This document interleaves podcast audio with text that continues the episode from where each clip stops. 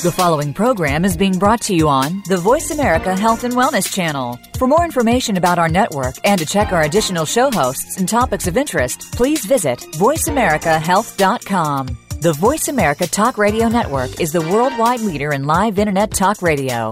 Visit VoiceAmerica.com. The views and ideas expressed on the following program are strictly those of the host or guests and do not necessarily reflect the views and ideas held by the Voice America Talk Radio Network, its staff, and management.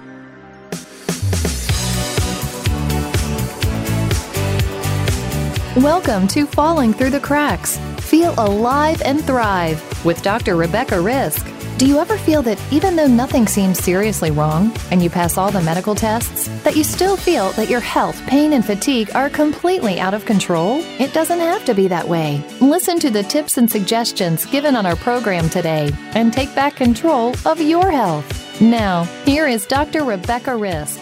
Hi, everybody. Welcome to Falling Through the Cracks. I'm your host, Dr. Rebecca Risk, and today we're talking with Jo Stepaniak. She is the author and co author of more than two dozen books on cooking, health, and compassionate living.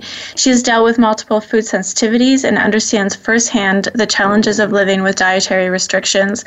Today we're discussing her book, Low FODMAP and Vegan. So, Jo, welcome to the show. Thank you. It's great Can to you be tell? here. Can you tell me um, what brought you to write this book about vegan and low FODMAP? Sure. Well, I've been vegan for um, a number of decades, and I've had uh, digestive issues pretty much my entire life. And I'd have to say I've had IBS for pretty much all that time as well, but it wasn't diagnosed until I was well into adulthood. And having uh, digestive issues on top of having a somewhat what many people consider a restricted diet, having a totally plant-based diet, becomes extremely complex and challenging and very difficult. And it's also very isolating. And I wanted to provide information and resources that I came across for my own needs and my own reasons for people who felt alone and didn't know where to turn. So, um, you know, I think this is really common. I think digestive issues are are uh, among the most common complaints that I see, anyway, um, or they come along with other complaints. I don't think anybody's without digestive issues, but uh, IBS um, is you know a, a, separate thing from just some random stuff. Can you explain to us a little bit more what what that means? Well, IBS, as you mentioned, most people have digestive issues from time to time when they eat certain foods or they eat the wrong thing or they eat too much of something um, or they just eat too much.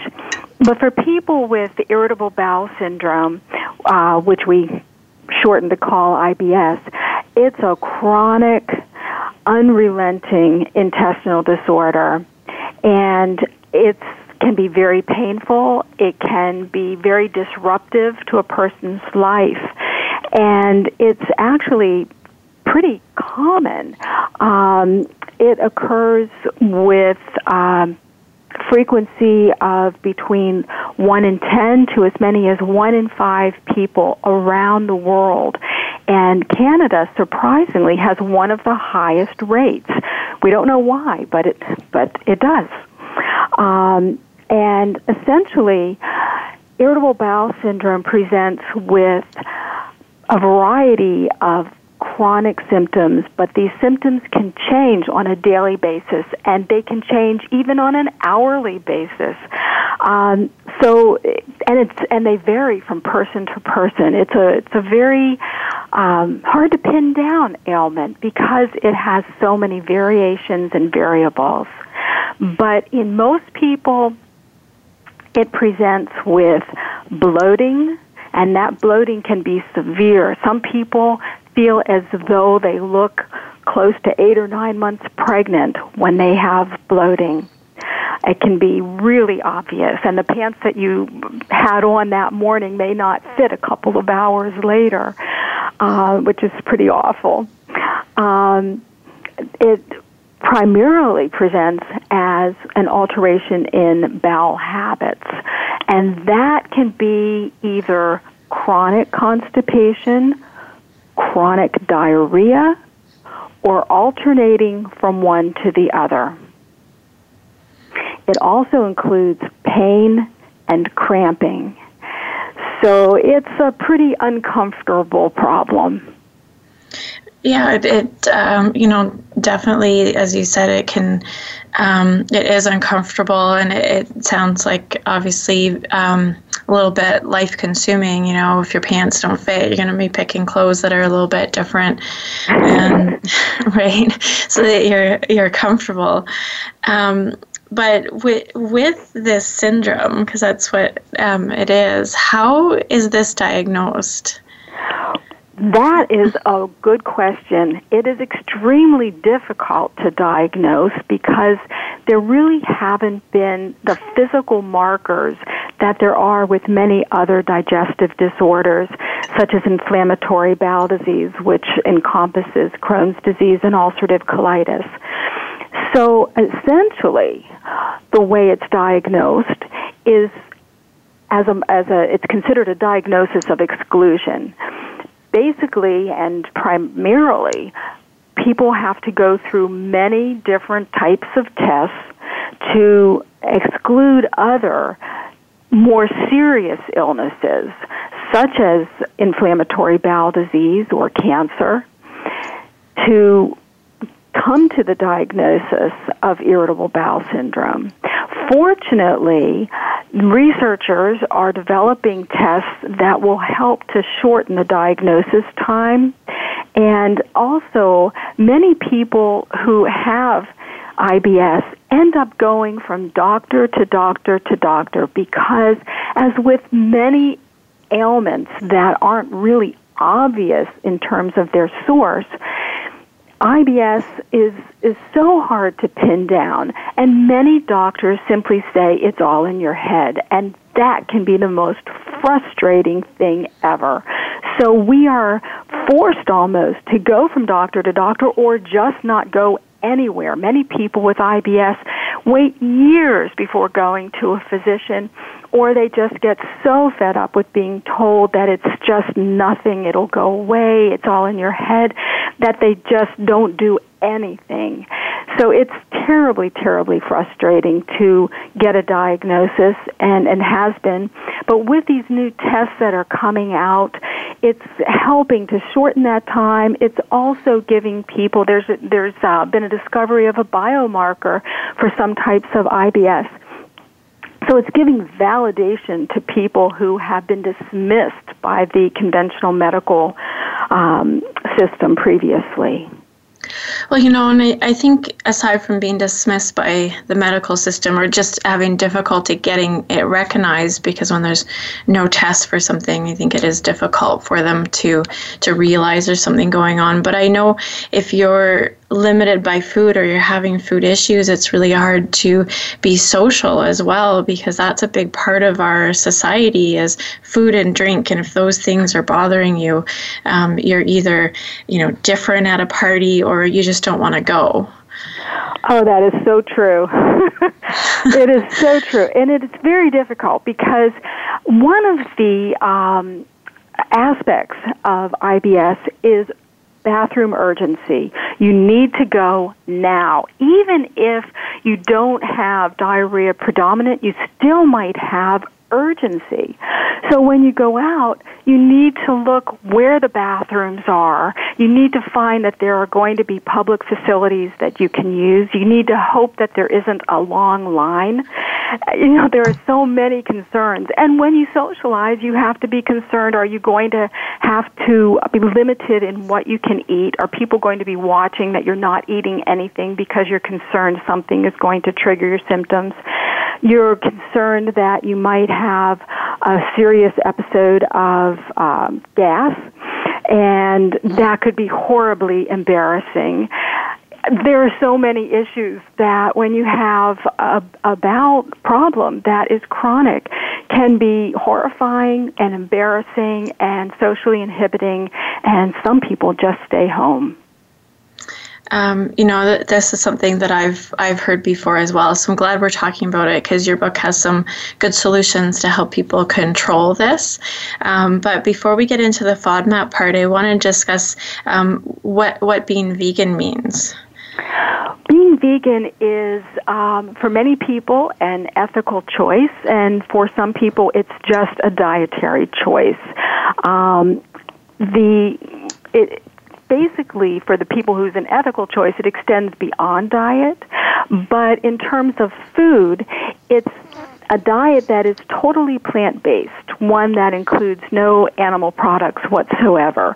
So that excludes meat, um, fish, fowl, anything that is derived from an animal, such as dairy products or eggs or even honey. So um, it really encompasses all animal products. But what it does include are all plant foods, which are quite extensive. So it sounds like it's restrictive initially, but really it's broadly inclusive and actually includes a lot more foods than the majority of people who have a meat centered diet normally would consume. So there's a lot of um, press about being vegan recently. There's a, a bit of a um, more awareness about it, I guess you could say. Um, but what are some of the reasons that people would choose to be a vegan? Well, there are a lot of reasons. I think one of the main ones for many people is health. They believe, and for many good reasons, many valid reasons, that having a plant based diet, or even if they don't go fully vegan, a more plant based diet will improve their health.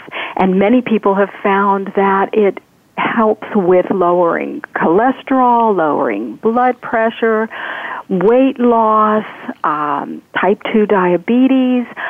Many issues that are considered to be diet related can be resolved with a healthful vegan diet. Of course, we have to remember that there are foods that are vegan that are not healthful. So I had to add that in because you could have a, a diet of Oreos and potato chips and it would still be vegan, but it wouldn't be helpful. of course. Uh, um, so um, when when people are choosing to be vegan, I know one of the concerns is the amount of protein they're getting because as a, uh, I, I think most people in society see that our diet should be meat based. And where do you find people are getting their sources of protein from? Oh, there are so many. Surprisingly, broccoli is high in protein. You wouldn't think it, but virtually every plant food has protein except for sugar and alcohol. Uh, there is protein in, in essentially every plant based food. So the only way that somebody on a totally vegan diet would be deprived of protein would be if they are not eating enough calories and they are starving.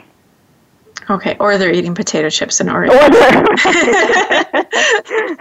which, which, probably wouldn't help their IBS either, I'm guessing. Oh, no, it wouldn't.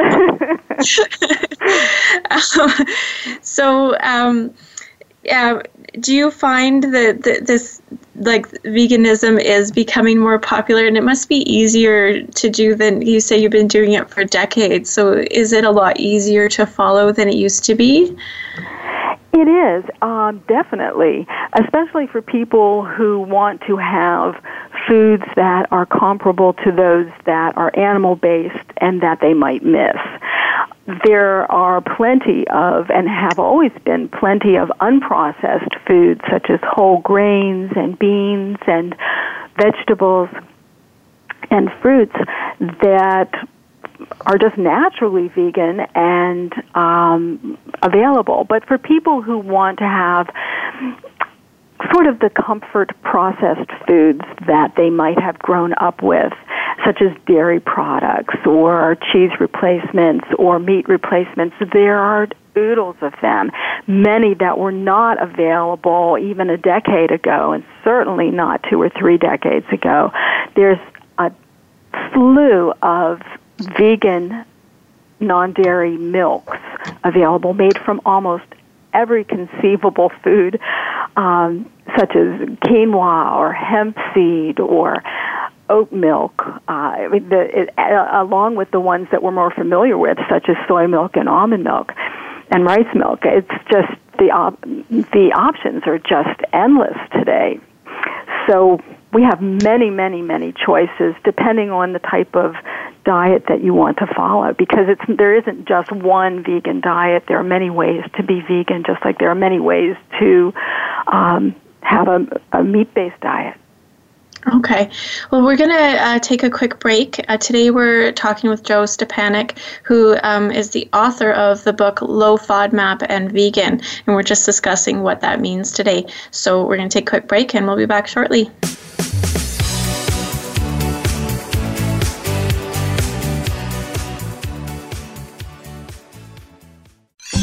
Your favorite Voice America Talk Radio Network shows and hosts are in your car, outdoors, and wherever you need them to be. Listen anywhere. Get our mobile app for iPhone, Blackberry, or Android at the Apple iTunes App Store, Blackberry App World, or Android Market. Much of the time, the illnesses that people feel are simply symptoms, and they mask the root cause of what the real health problem is. You can take back control of your own health starting with Billionaire Healthcare. This program is hosted by Ashley Black. Our program will introduce you to fascia, which is the knowledge of the living matrix.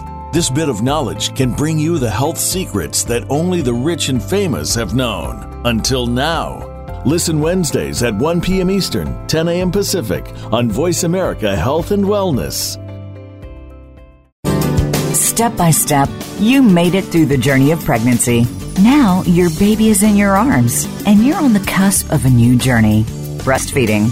As a new parent, you receive a lot of advice, much of it conflicting, some of it outdated. Tune into Born to be Breastfed with host Marie Biancuzzo to bust through the myths about feeding your baby. Marie and her guests will help you figure out what you can expect and put you on the best and surest path on your breastfeeding journey. Listen every Monday at 6 p.m. Eastern Time, 3 p.m. Pacific Time on the Voice America Health and Wellness Channel. Become our friend on Facebook. Post your thoughts about our shows and network on our timeline. Visit facebook.com forward slash voice America.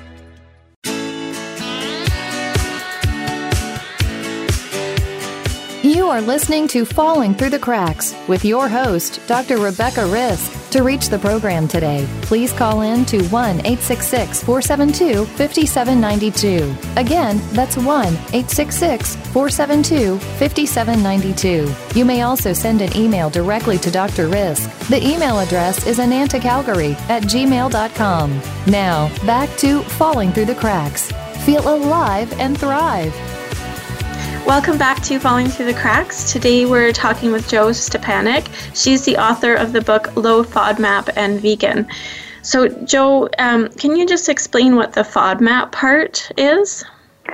Well, FODMAPs are, it's an acronym for short chain carbohydrates that can cause problems for many people with IBS, and they're found naturally in a huge range of foods, and the majority of these foods are plant based.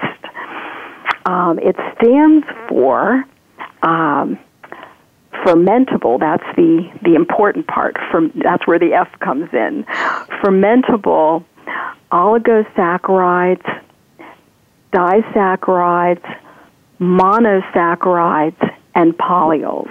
And those are all the different types of these carbohydrates that can be problematic. So, um, I, just because we're talking a lot about the FODMAP, I'd like to discuss what what each of these is, um, just so that people can get an idea about what we're talking about. Because um, I think as we go into this, it'll become more aware that is actually something difficult to do if you're vegan. Um, so, yeah, what are the oligosaccharides? Well, um, these are actually all of them are are like I said, fermentable, and they're commonly malabsorbed sugars and fibers. And the oligosaccharide category includes the fibers in wheat, beans, garlic, onion. So there are many foods in that category, but those are some of the main ones. So you can see just by that category how challenging it can be to be vegan because, first of all, beans are um, a very um, sort of a basic source of protein you know, on a plant-based diet, and garlic and onion are ubiquitous. It's hard to find almost any food, any prepared food, whether it's prepared by somebody at home or whether it's packaged or whether it's fresh in a deli department that doesn't contain garlic or onion. Um, that is true. Yeah, they are they are pretty common, and and you know a lot of people think if you're vegan that the, the beans are going to be your your protein replacement. Right. Right. Yeah, which you may have difficulty with. Now, there's some beans that are better than others in this category. Yes. And also the way they're prepared makes a difference. So canned beans, surprisingly, will be lower in FODMAPs than cooked, home cooked dried beans. Oh. And um, the lentils, the small lentils, are lower in FODMAPs. And chickpeas are one of the larger beans that are on the lower side but it's important to just have a small quantity of them to avoid triggers for most people. Okay. And so do people just kind of figure out I guess we'll talk about that later, figure out how much they can have and and how they must get affected differently by different things even if they're in a certain category. Right. Well, a lot of the FODMAPs overlap. So one food might be might have a couple different types of FODMAPs in it. So I don't always um, advocate that people look up, well, what category does this food fall in because I need to avoid this particular category because then it starts to get really complicated and really difficult.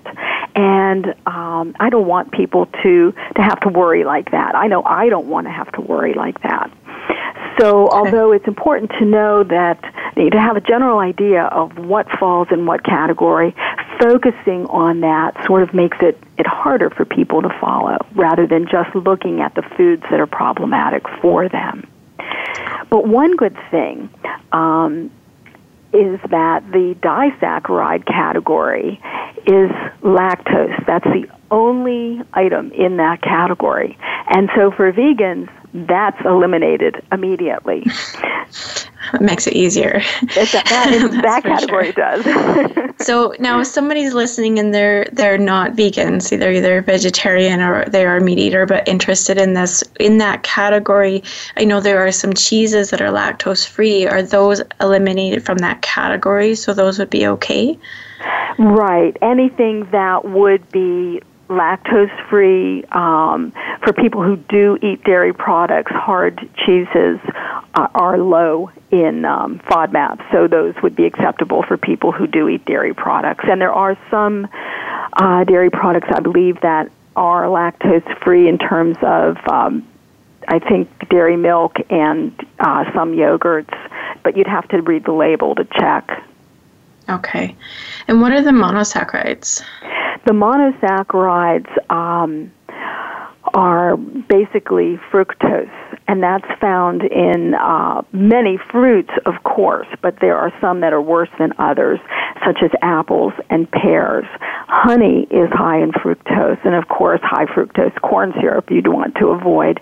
And agave nectar, agave syrup, uh, is also high, and that is another syrup, another sweetener that is common in a lot of vegan recipes and foods because people are trying to move away from processed sugar, but yeah. that is particularly high in FODMAP, so it's not good for people with IBS. Dates are another problem because they're another food that has been used to replace sugar, and so in many recipes, especially raw food recipes, people sort of uh, are thrilled that there are dates and no sugar. But for people with IBS, those foods are, are generally off limits. Okay. And then the polyols? The polyols encompass um, another group, and again, some of the um, foods in the monosaccharides group, such as apples, also fall into the polyols. Um, and those uh, apples and pears also are high in monosaccharides. Watermelon, mushrooms, cauliflower, and all stone fruits, such as peaches or nectarines. And then any artificial sweetener that um, it falls into that category as well. For many people, those artificial sweeteners can cause diarrhea even if you don't have IBS. So they're pretty bad. Yeah, um, yeah, I think that's uh, pretty common anyway.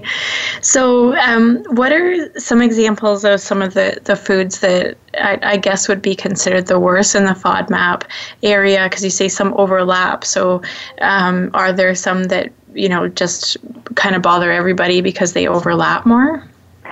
Um, not necessarily. Some people do well with with some of the foods that are high in FODMAP that tend to affect the majority of people. There are some it because IBS is just so insidious and hard to figure out triggers vary from person to person greatly, but the, the benefit of knowing about FODMAPs is that it helps people with IBS narrow down potential triggers. Because without this capability, we're sort of uh, shooting in the dark. We it, it's impossible to figure out what might be causing our symptoms. So now we have sort of a roadmap to help us do that. But um, garlic and onions are some of the worst offenders. Onions have perhaps a greater concentration of FODMAPs than most other foods. So for most people, that they tend to be problematic. Um, and cashews, uh, pistachios, those are uh, big ones, and wheat. Now, wheat is is kind of an oddball because it's not the gluten in wheat that's problematic it's the fiber in wheat. So when gluten is extracted from wheat um, you, and used to make seitan, the seitan is fine. What remains is not. So that's um, an interesting paradigm that most people don't understand. That being on a low FODMAP diet does not mean a gluten free diet. Okay, so it just means, but wheat is an issue because of the FODMAP in it. Right, right. Okay. So if somebody's thinking that this is might be something that's bothering them or wanting to try it out, do they just eliminate all of these at once to see what's going on, if that makes a difference for them? Yes. Basically, there are three stages to the low FODMAP plan. And initially, the elimination phase means that pretty much all FODMAP rich foods are avoided for a certain period of time. And generally that's recommended for two to four to eight weeks, depending on how you feel and, and how you're doing. Um, for some people, it's easier to sort out their triggers in a shorter amount of time. For other people, they might feel better the longer that they're on it but it's not intended to be a lifelong total elimination process. So after that initial period um, of, a, of several weeks to two months, there's a reintroduction phase, and then foods are methodically reintroduced so that you can help narrow down which are your particular triggers. And an interesting thing is that you might have uh, certain foods might trigger symptoms for you at certain periods and not at others. So if you're under stress, you haven't had good sleep, you're eating a lot of other high FODMAP foods, you might be triggering your symptoms when you have these high FODMAP items at a time when they may not really exacerbate things if if these other things weren't going on in your life. So, um, when people are reintroducing the food, um, the foods, do they do one at a time to see what's happening? Yes. It's better to do one at a time and then give yourself a couple days and maybe add that food back in again, maybe in a larger quantity and see how you do. Because if you add everything back in at once, you won't be able to narrow down which one is the problem. So, yeah, you know, it can take some time, but it's worth it.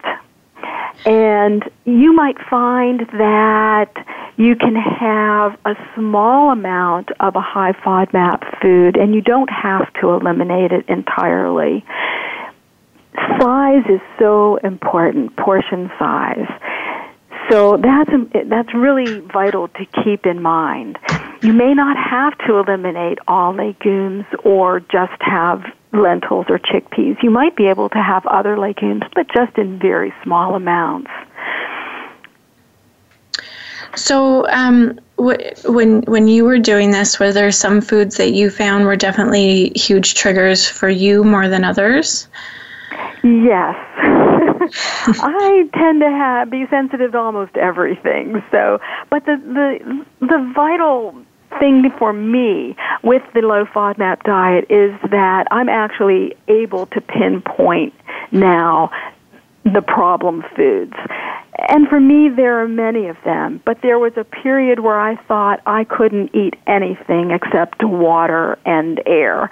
And so having some guidance uh, to know which foods could potentially be problematic for me really helped. It actually opened up more foods to me than I thought I could have. So that was really valuable. Well, I can imagine if you're eating, say, you put onions and garlic in all your meals because you know they're good for you, you think you're reacting to everything, and it could just be this, you know, little things that you're adding to it. Right. And you're you're not aware that that's something that that's going on, or you're vegan, so you're eating beans at every meal. right. Right. right. Exactly yeah and then you, you know you just think oh i have i have problems because there's garlic and everything and you don't know that so you can end up going in those cycles so i can understand where that brought you more doors just by removing those little things and then you probably stop reacting to more things more meals than you had before right Right, exactly. And I, I discovered what I could have safely. So that really just made life a lot better. Okay. Well, we're going to take a quick break. We're talking today with Jo Stepaniak. She's the author of the book Low FODMAP and Vegan. So we're going to be back shortly. Tune in.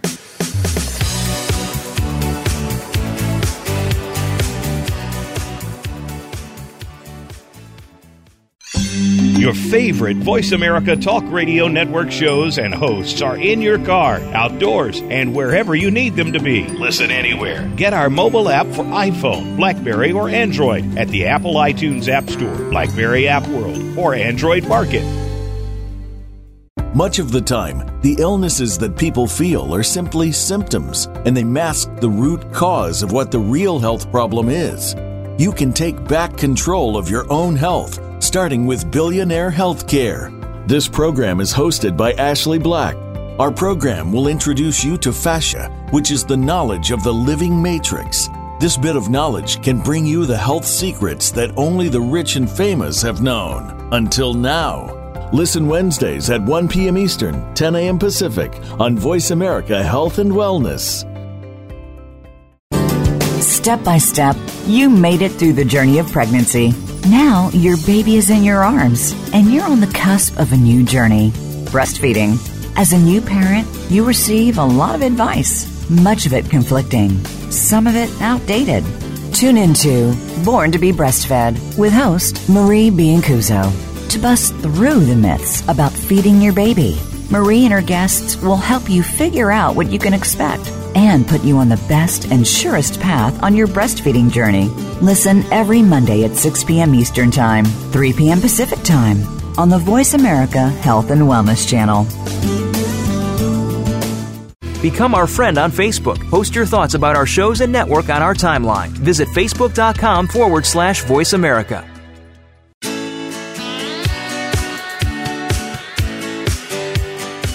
Are listening to Falling Through the Cracks with your host, Dr. Rebecca Risk. To reach the program today, please call in to 1 866 472 5792. Again, that's 1 866 472 5792. You may also send an email directly to Dr. Risk. The email address is anantacalgary at gmail.com. Now, back to Falling Through the Cracks. Feel alive and thrive. Hi, everybody. Welcome back to Falling Through the Cracks. Today we're talking with Jo Stepaniak. She's the author of Low FODMAP and Vegan.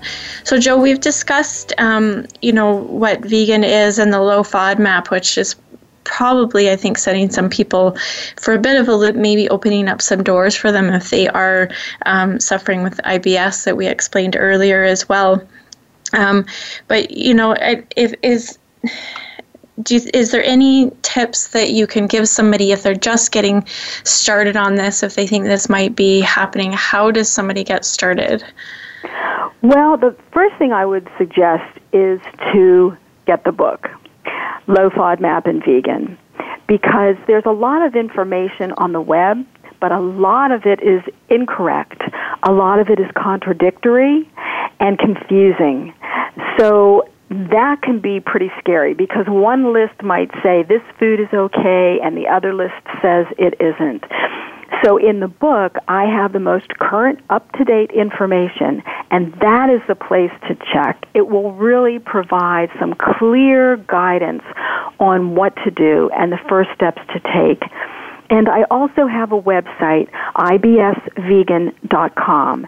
And I also have information there about FODMAPs. I also have the latest information on scientific updates and research and uh, support and a blog that I produce a couple times a month that provides support and information.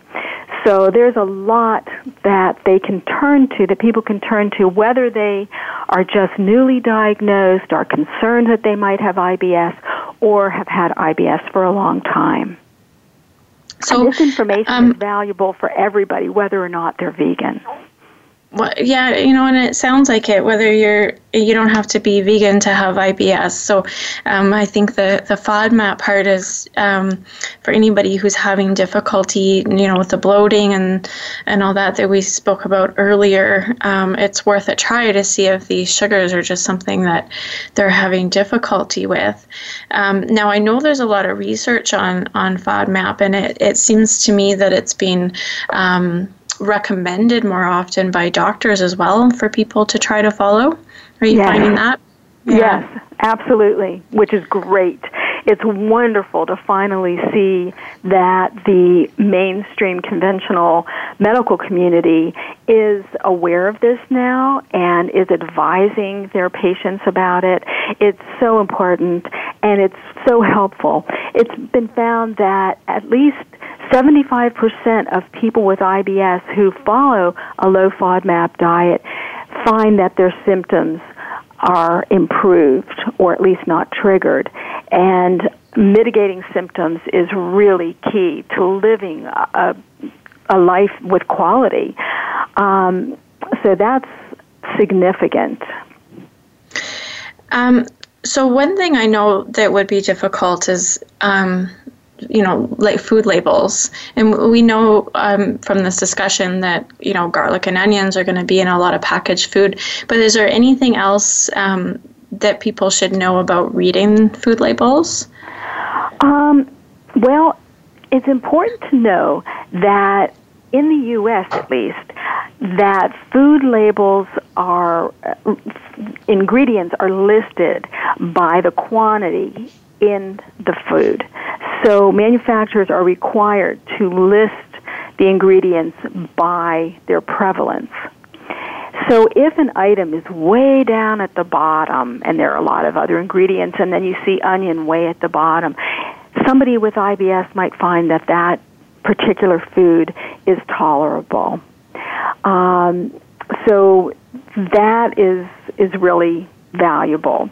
I have tips in the book on what to look for in terms of reading labels in uh, ingredients that you might not recognize initially as being potentially problematic.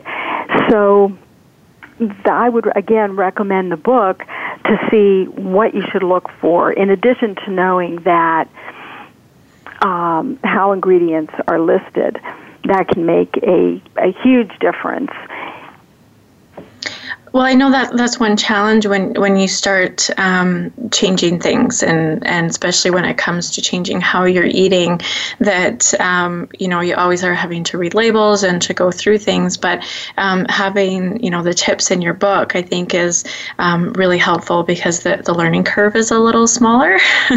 yeah. and uh, uh, you know, and and knowing that you might be able to tolerate things and and uh, um, that you might still be able to have some of that prepared food because I know people generally feel overwhelmed and not enough time to be able to prepare everything. And that, you know, in this day and age is just really difficult to do. Right. And when you're not feeling well, and this is really significant, at least it is for me, uh, when you're not feeling well, you don't feel like cooking. You don't feel like preparing anything. Food isn't appetizing at all. Some people just don't have much appetite when they have IBS and they're not feeling well or they're having a flare up.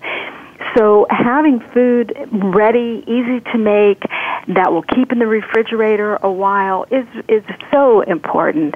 And so I made the recipes in the book to be suitable in that regard. I wanted the recipes to first of all be comforting and to not trigger symptoms, to be low and very low in FODMAPs, especially for people who are at that elimination stage or who just have multiple food triggers like I do. And I also wanted the recipes to be easy and to keep for a long time. There are many things that I have alternatives for in the book that are hard to find, but we really, really like and depend on. Seasonings, for example, I have several seasoning mixes that are free of FODMAPs that will keep for months and months on the shelf in the pantry, or um, seasoning pastes and sauces that will keep for a long while in the refrigerator so that when you don't feel like eating much beyond a bowl of rice and maybe a couple steamed veggies that you have some flavorful sauce ready that you can put on them or uh, a handy seasoning mix that you can put on your dish. Um, so I really wanted to to let people know that you can make these things, you can make them in advance, and the things that you can't have, for instance, ketchup or sriracha sauce that are typically filled with onion or garlic, I have alternatives for those. So you can still have really flavorful food, but it won't trigger your symptoms.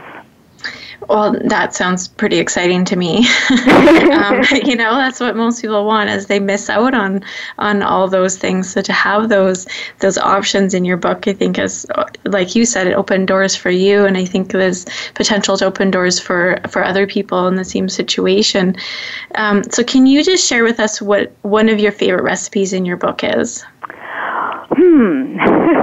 I have so many because they're, like I said, they're ones that I want to be able to make that are comfort foods that I can turn to because I don't feel good a lot of the time. And so when I don't feel, when I, when I don't feel good, I want something that's going to really be a comfort food. One of the ones that I really like because it's so simple to make and it's just so satisfying. And it tastes like Thanksgiving any day of the year. And that's my pumpkin pie mousse. Mm. and it's great for breakfast. It's great as a snack. And it's great as a dessert. So if you need to eat smaller meals and you want something in between um, throughout the day, sometimes people who have IBS do much better on smaller meals several times a day than just a couple big meals because the more food you eat, that can be a trigger too. If you overeat, almost anything if you overeat, but if you mm-hmm. just have a large meal, that can be a trigger in and of itself. So having little snacky type things that are satisfying can also be helpful. But I like to have the pumpkin pie mousse for breakfast. And this makes two servings and it calls for one ripe banana. And the riper the banana, the better. Um, it's harder to digest unripe bananas, and the ripe ones are higher in antioxidants. So those are the ones you want to go for, the ones that are speckled. And one half cup of canned pumpkin puree. That's the unflavored pumpkin. Um, that's canned and it's very smooth. One quarter cup of almond milk, and you can make your use your own almond milk. Uh, I have a recipe in the book for it that's very nice and light, not too rich or heavy um, but you can also use a commercial brand, or you can use, excuse me, any other plain low FODMAP non-dairy milk or even light coconut milk. Two tablespoons of creamy peanut butter, two tablespoons of pure maple syrup, a half a teaspoon ground cinnamon, a quarter teaspoon ground ginger, one eighth teaspoon ground nutmeg, and a pinch of cloves or allspice. And all you do is put all of that into a food processor or blender and process it until it's smooth. And that makes two servings. You just pour it into two small custard cups, and you can either serve it at once or you can cover it tightly and chill it up to a couple of hours. And if you want something super special, you can sprinkle chopped toasted pecans on each serving. Um, well, that sounds delicious, and I think I'm hungry now. um, and it, you know, it sounds like a good recipe. Is you know, fall's about to start too, and we're gonna um, Canadian Thanksgiving is is a little earlier than American Thanksgiving, so um, that that sounds um, like a a good pumpkin pie recipe. so, um, one other thing I know might be going through some people's heads is we spoke about earlier the IBS can make you feel really limited in social situations. So, what do people do when they're on this restrictive FODMAP diet and they're going to a restaurant? Say, how how do they get around not knowing everything that they're eating?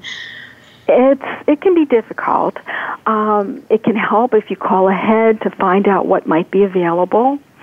Um, one of the easiest things I find is just a simple baked potato, some steamed vegetables, maybe with a little olive oil or a little balsamic vinegar or another type of, of good vinegar, red wine or a, a champagne vinegar um, you can also have that on a small salad and just make sure that there are no onions on the salad or other ingredients that might be triggers for you. It's boring, but it's safe. and the other thing to bear in mind is that even though IBS is really a challenge, that it, it does not progress to more serious diseases such as inflammatory bowel disease or cancer. So, what happens when we eat foods that are triggers, we're going to feel bad.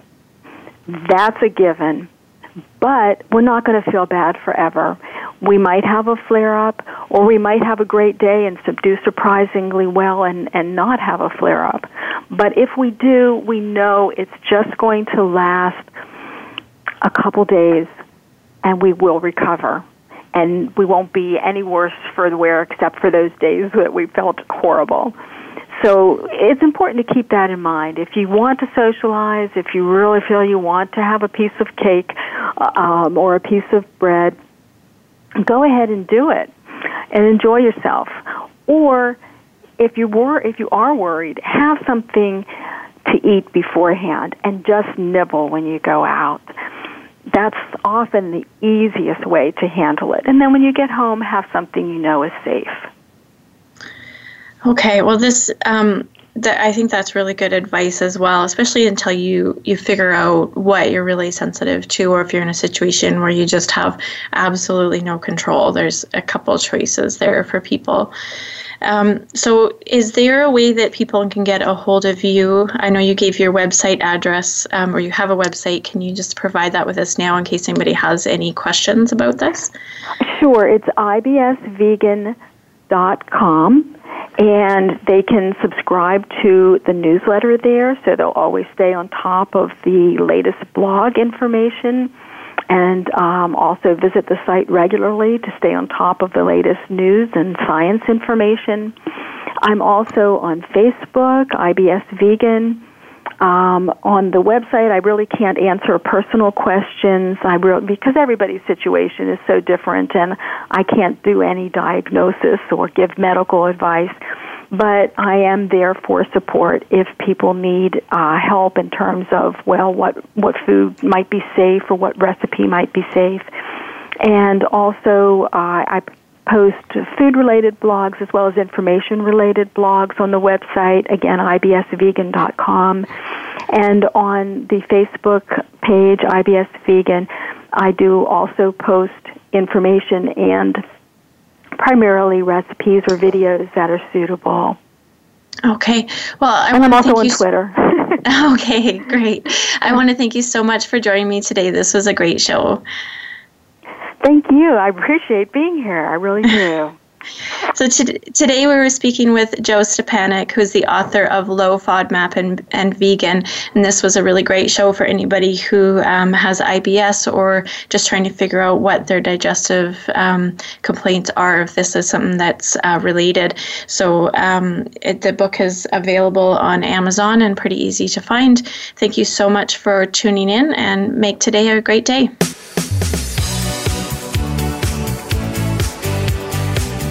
Thank you for tuning in to this week's edition of Falling Through the Cracks. Feel alive and thrive. Please join Dr. Rebecca Risk again next Monday at noon Eastern Time and 9 a.m. Pacific Time on the Voice America Health and Wellness channel. We'll talk more next week.